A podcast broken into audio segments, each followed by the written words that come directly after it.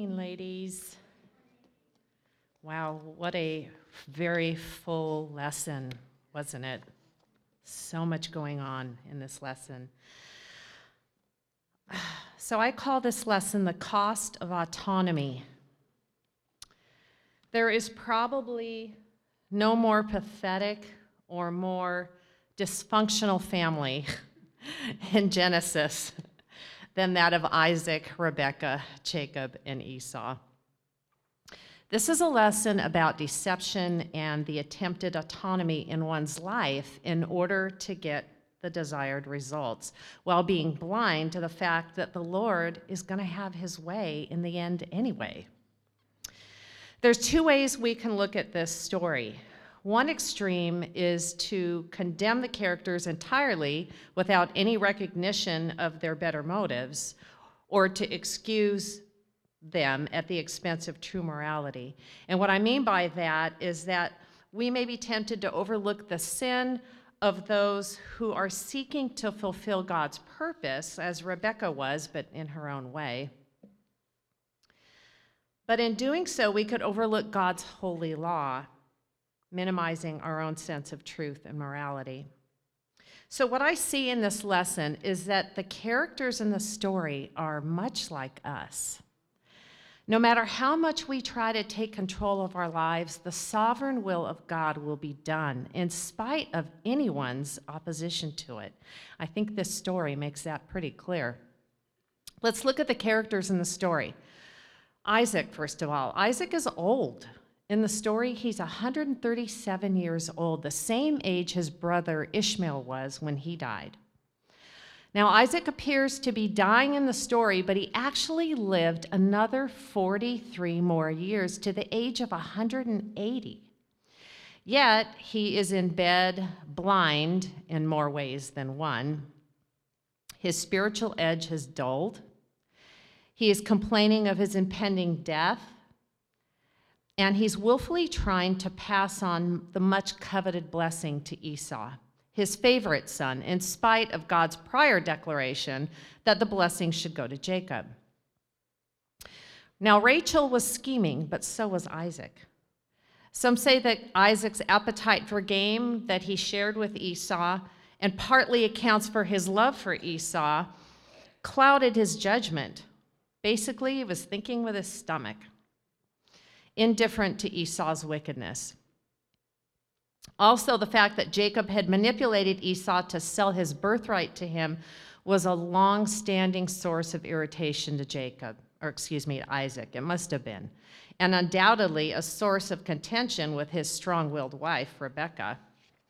So, even though Isaac had married two Hittite women who made his and Rachel's life miserable, Isaac was still determined to give Esau the firstborn's blessing. Isaac adored Esau, so he became a victim of irony. He tries to thwart God's plans, but his very own deception is also thwarted by the re- deceit of Rebekah and Jacob. He bestows the blessing on Jacob, thinking he's giving it to Isaac, and his blessing is so great that he has nothing left for his favorite son. That's a bad day for Isaac. But Isaac's real problem was his defiance of the will of God. Some commentators have said that maybe Isaac just forgot what God said to Rebekah 77 years earlier. Yes, Jacob is 77 years old in this story. That really struck me. I thought, boy, what a mama's boy. He still lives at home. I don't know. but if he had forgotten, you can be sure that Rebecca would have reminded him and the very fact that he was trying to give his blessing secretly shows that he knew very well what he was doing. At this stage, Isaac is like many in our day who think that they can defy God successfully. He's willing to ignore God's word and the desires of his wife and his elect son Jacob, who now had the birthright, in order to bless his immoral son, so Isaac basically throws a grenade in the tent of his family, and because of his sin, the whole family is destroyed. Sin has consequences. sometimes very long standing and generational consequences. Now, as for Rebecca, tent walls hide nothing, especially when there's discord. What happens when people get old? They not only lose their vision, but what else goes? Their hearing. And how do people talk when they're hard of hearing? Loud, right? So Isaac's volume had probably been kicked up a notch or two over the years. And as soon as Rebekah overheard Isaac, his order to Esau to go out and hunt game and prepare a savory dish so that he could bless him, well, she kicks things, Rebecca kicks things into high gear. Now, a home usually takes its personality and chief characteristics from the mother. Wouldn't you agree? We talked about this in our group. Would you ladies agree? She sets the tone for the home. Have you ever heard the saying, the hand that rocks the cradle is the hand that rules the world? I'd say that's true as a general rule. Well, in this case, the mood of distrust must trace back to Rebecca. Have you noticed that nobody in this house trusted anyone else? Isaac and Rebecca didn't trust each other. Jacob knew that his father wouldn't trust him because in verse 12 he says, he says, Perhaps my father will feel me, then I will be as a, a deceiver in his sight. Neither Jacob or Esau trusted each other. Where did this distrust come from?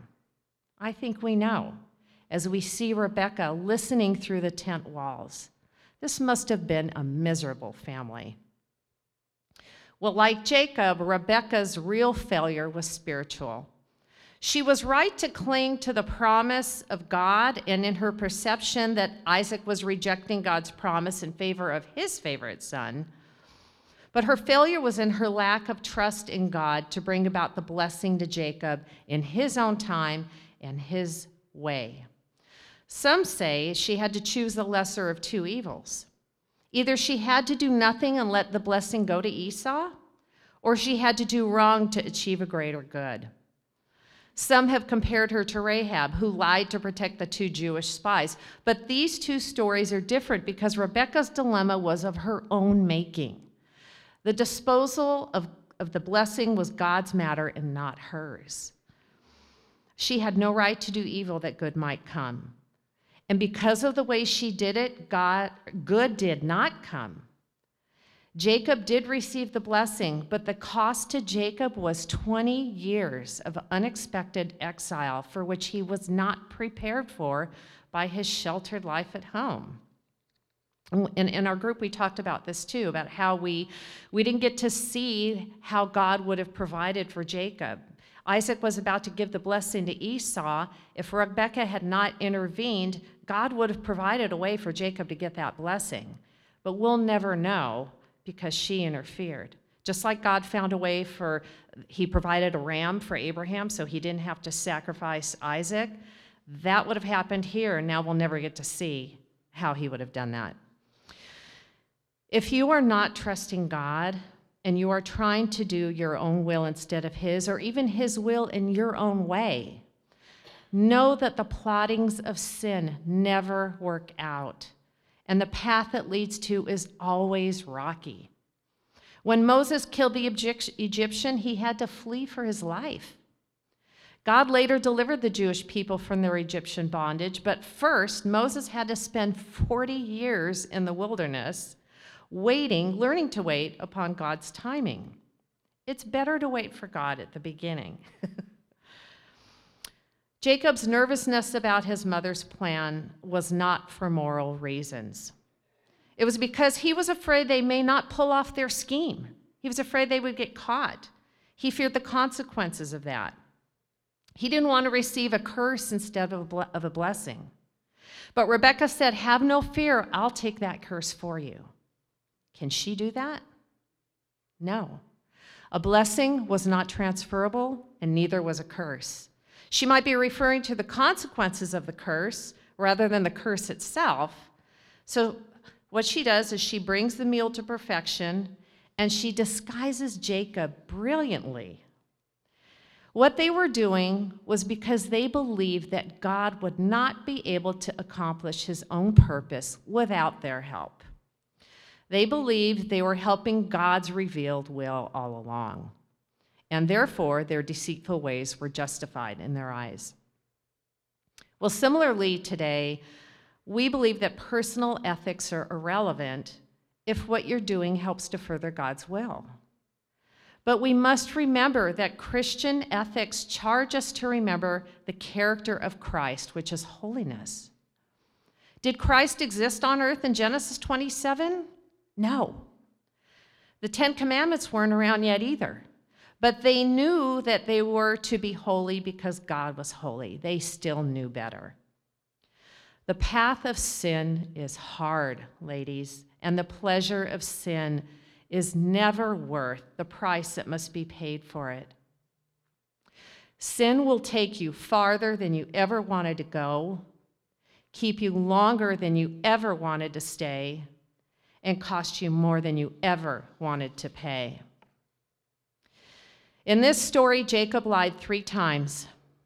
First, he said to his father, I am Esau, your firstborn, in verse 19. Then Jacob lied the second time when he named the Lord as the reason for his good hunting. He said, Because the Lord your God granted me success, in verse 20. The third lie was when Isaac asked again, Are you really my son Esau? And Jacob answered, I am. And upon the third lie, and after Jacob kissed his father, then came the blessing. See, the smell of my son is as the smell of a field that the Lord has blessed. May God give you the dew of heaven and the fatness of the earth and an abundance of grain and new wine. Dew is a favorite Hebrew metaphor for God's goodness in providing abundance and invigoration. Dew always provided the main source of water during the dry summer months. Dew, fatness, and abundance meant to them refreshment and prosperity. May people serve you and nations bow down to you. Be master of your brothers, and may your mother's sons bow down to you. Cursed be those who curse you, and blessed be those who bless you. Remember, Isaac thinks he's blessing Esau. And his pride in Esau demanded an empire for him. So here he is utterly rejecting God's word to Rebekah that the older shall serve the younger. And he's blessing Jacob with universal dominion and invoking protection. He had thwarted God, so Isaac thought. Jacob kind of slouches away in, in excitement. Oh, I've displaced Esau again. Well, there was gravity in that blessing. The words that pronounced a blessing were considered very sacred, especially if the father was quite old. This was an oath that was binding and could not be withdrawn or reversed. Blessing transferred leadership of the clan to the next generation. The privileged son, usually the oldest, was designated the administrator of the estate. The administrator had, had significant control over the estate.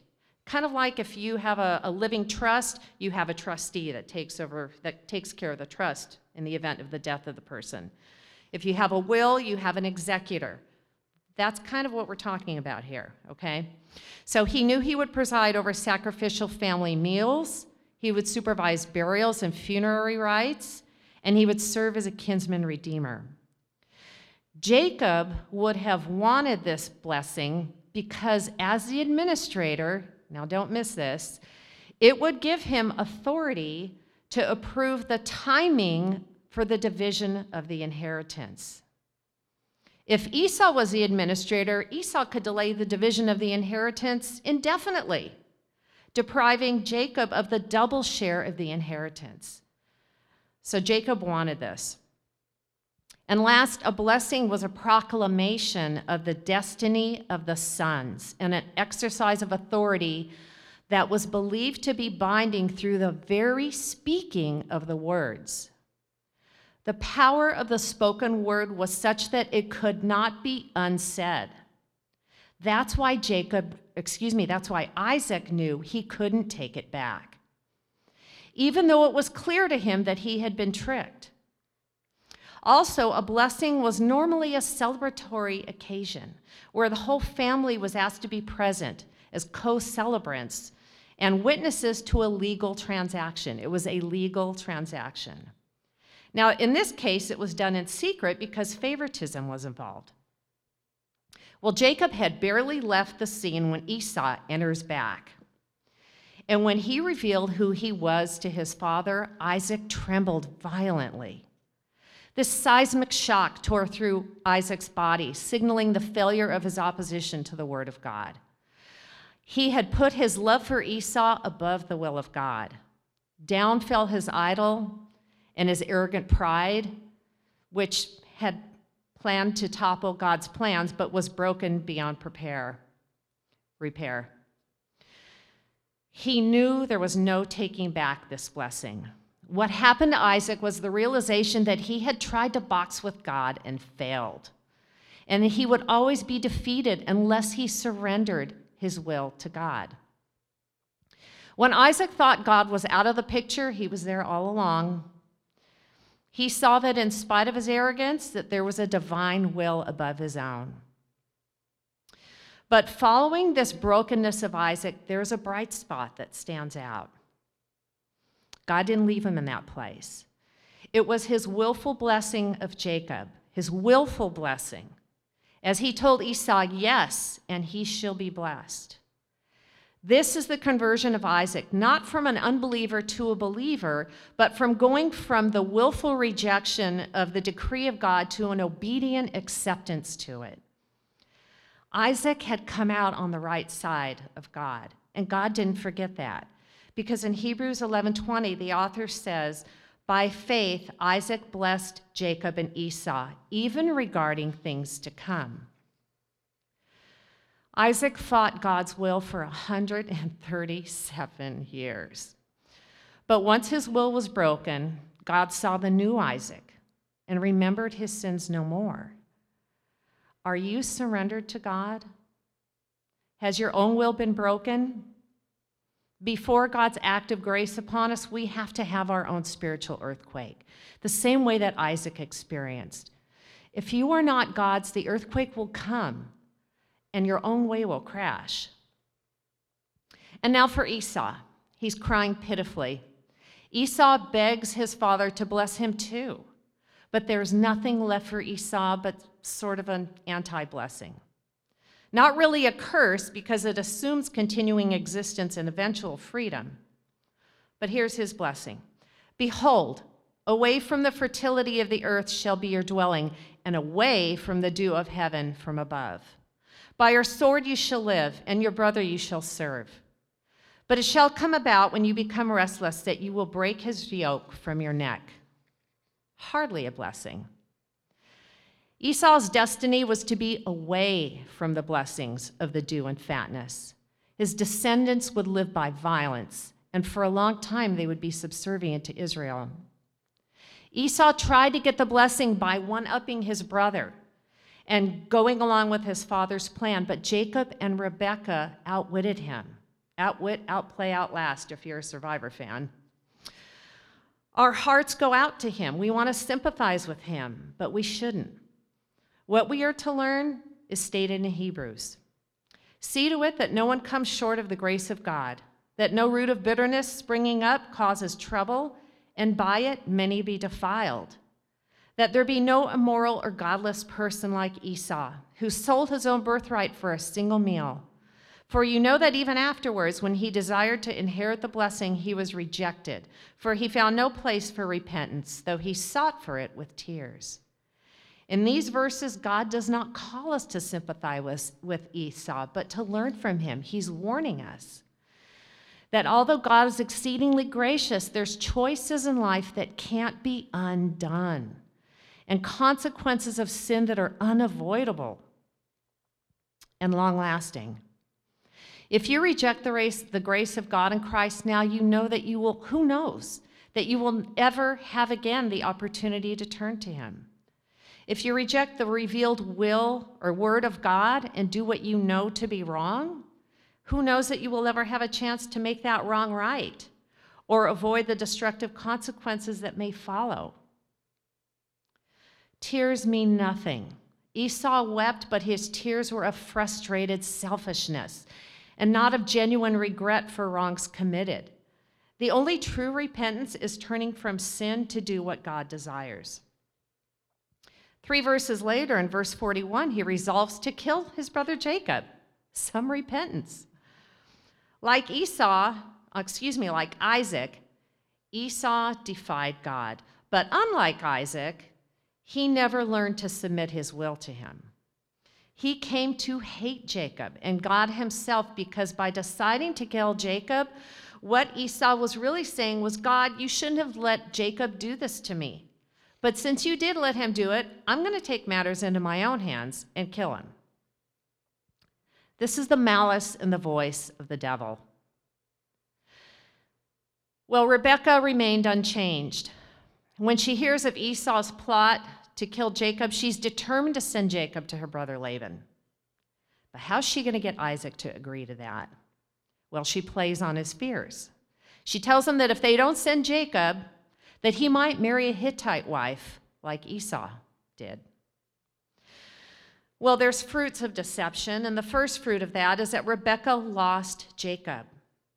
She was forced to send her favorite son to Mesopotamia. She never saw him again. She expected Jacob's exile to be for just a few days, and she thought she'd be calling him home before long. But she never could because Jacob became Laban's slave. He was gone for 20 years, and during that time, Rebecca died. She thought she'd be paying just a small price for her sin. But the cost of sin is always greater than we could ever imagine it. Actually, the thing she feared the most came true. She feared losing both her sons. And this is exactly what happened. Jacob left, never to be seen by her again, and Esau went off to live in Edom. What is your greatest desire? You will lose it if you pursue it in your own way instead of surrendering your will to God's. It's by losing your life that you will find it. The second result of Jacob and Rebekah's scheme is that Jacob was in turn even more cruelly deceived. As you will read in Genesis 29, Laban deceives him, costing him an extra wife and seven years of labor. He's deceived again years later when his sons lead him to believe that his favorite son, Joseph, was dead when they actually sold him into slavery. So do not take it lightly when God says, All who draw by the sword will die by the sword. If you hate, you will be hated. The third consequence is that Jacob was demoted to a position of servitude to Laban. Again, sin will take you farther than you ever wanted to go, keep you longer than you ever wanted to stay, and cost you more than you ever wanted to pay. Everyone in this family sought the blessings of God without bending the knee to God. This family was fraught with ambition, jealousy, envy, lying, deceit, coveting, malice, manipulation, stubbornness, and stupidity. Yes, sin is stupid, and everyone lost. All four tried to force God's will, but things that are forced break. When I was a little girl, I used to like to help my dad fix things around the house. And sometimes he would see me forcing something and he'd raise his voice and say, Don't force it, it's going to break. Things that are forced break. There are some things we can't force. We have to be patient and go about them the right way, and they will come, like sleep, love, career, peace, and life. If you try to force love, it'll feel unnatural and may even backfire on you. It also screams of desperation, which is unattractive. You can't force things in your career.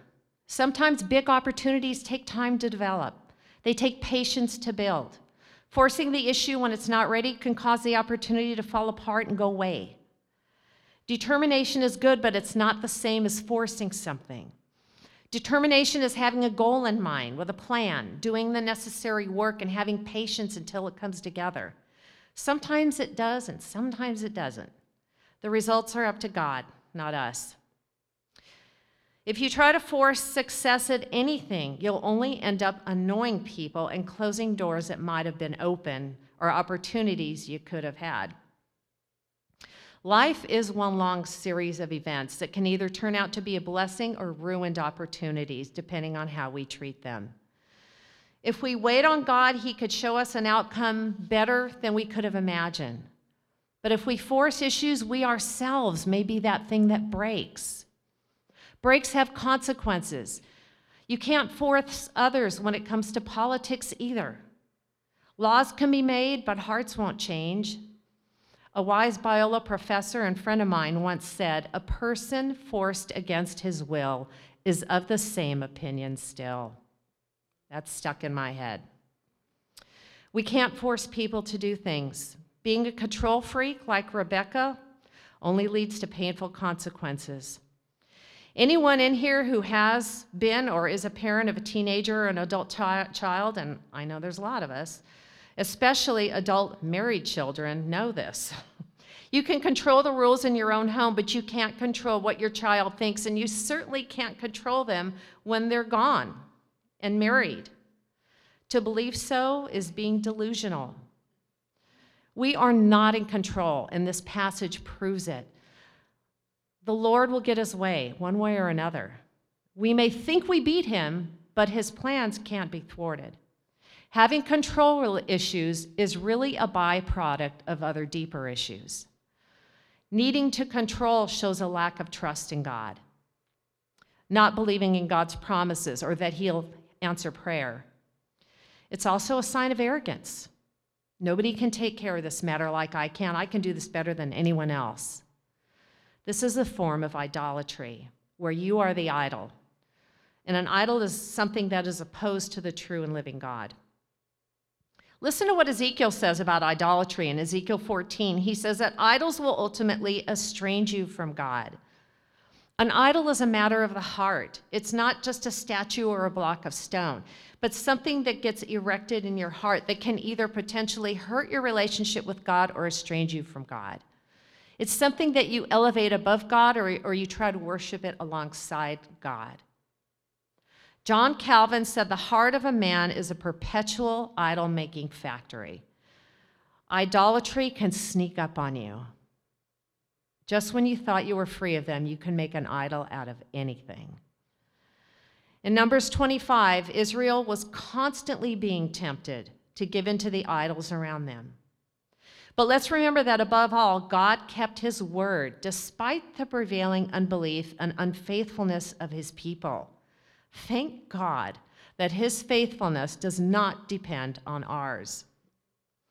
God will see to it that his people are sanctified the earthquake in Isaac's life called him back to a life of faith.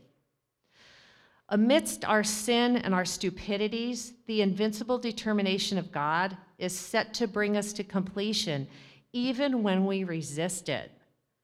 If we're faithless, He still remains faithful. Are you playing games with God's Word? Attempting to control its application? Are you engaging in unrighteous means to bring about its righteous end? If so, you need to stop it. Give up and say, Lord, your will be done. There's freedom in that. Freedom is not found in autonomy. Our quest for autonomy is what enslaves us. God provides us with true freedom to see who and what we were intended to be. In John 8, Jesus says, If you abide in my word, you truly are my disciples, and you will know the truth, and the truth will set you free. Would you bow your heads with me? Lord, there was so much in this lesson for us to learn about trusting you and, and being control freaks. And we've all done it, we all can relate to it. And what I said here comes off the tongue easy, but it's not easy to do. We all know it. So I ask that you uh, come alongside us, that your Holy Spirit will remind us what we've learned in this lesson, and that you will give us the strength and trust, help us in our unbelief. Help us to lean on you and grab on you and cling to you when we have trials in our life. And remember that if we jump the gun and try to do what Rebecca did, we're going to miss the blessing. We're going to see, we're going to miss how you could, prov- could have provided. Help us to remember that, Lord. Go with us this week. Um, keep us all healthy and safe as we go about our, our daily rout- routines. Bless the ladies on Monday night. And we ask all this in your Son, Jesus' name. Amen.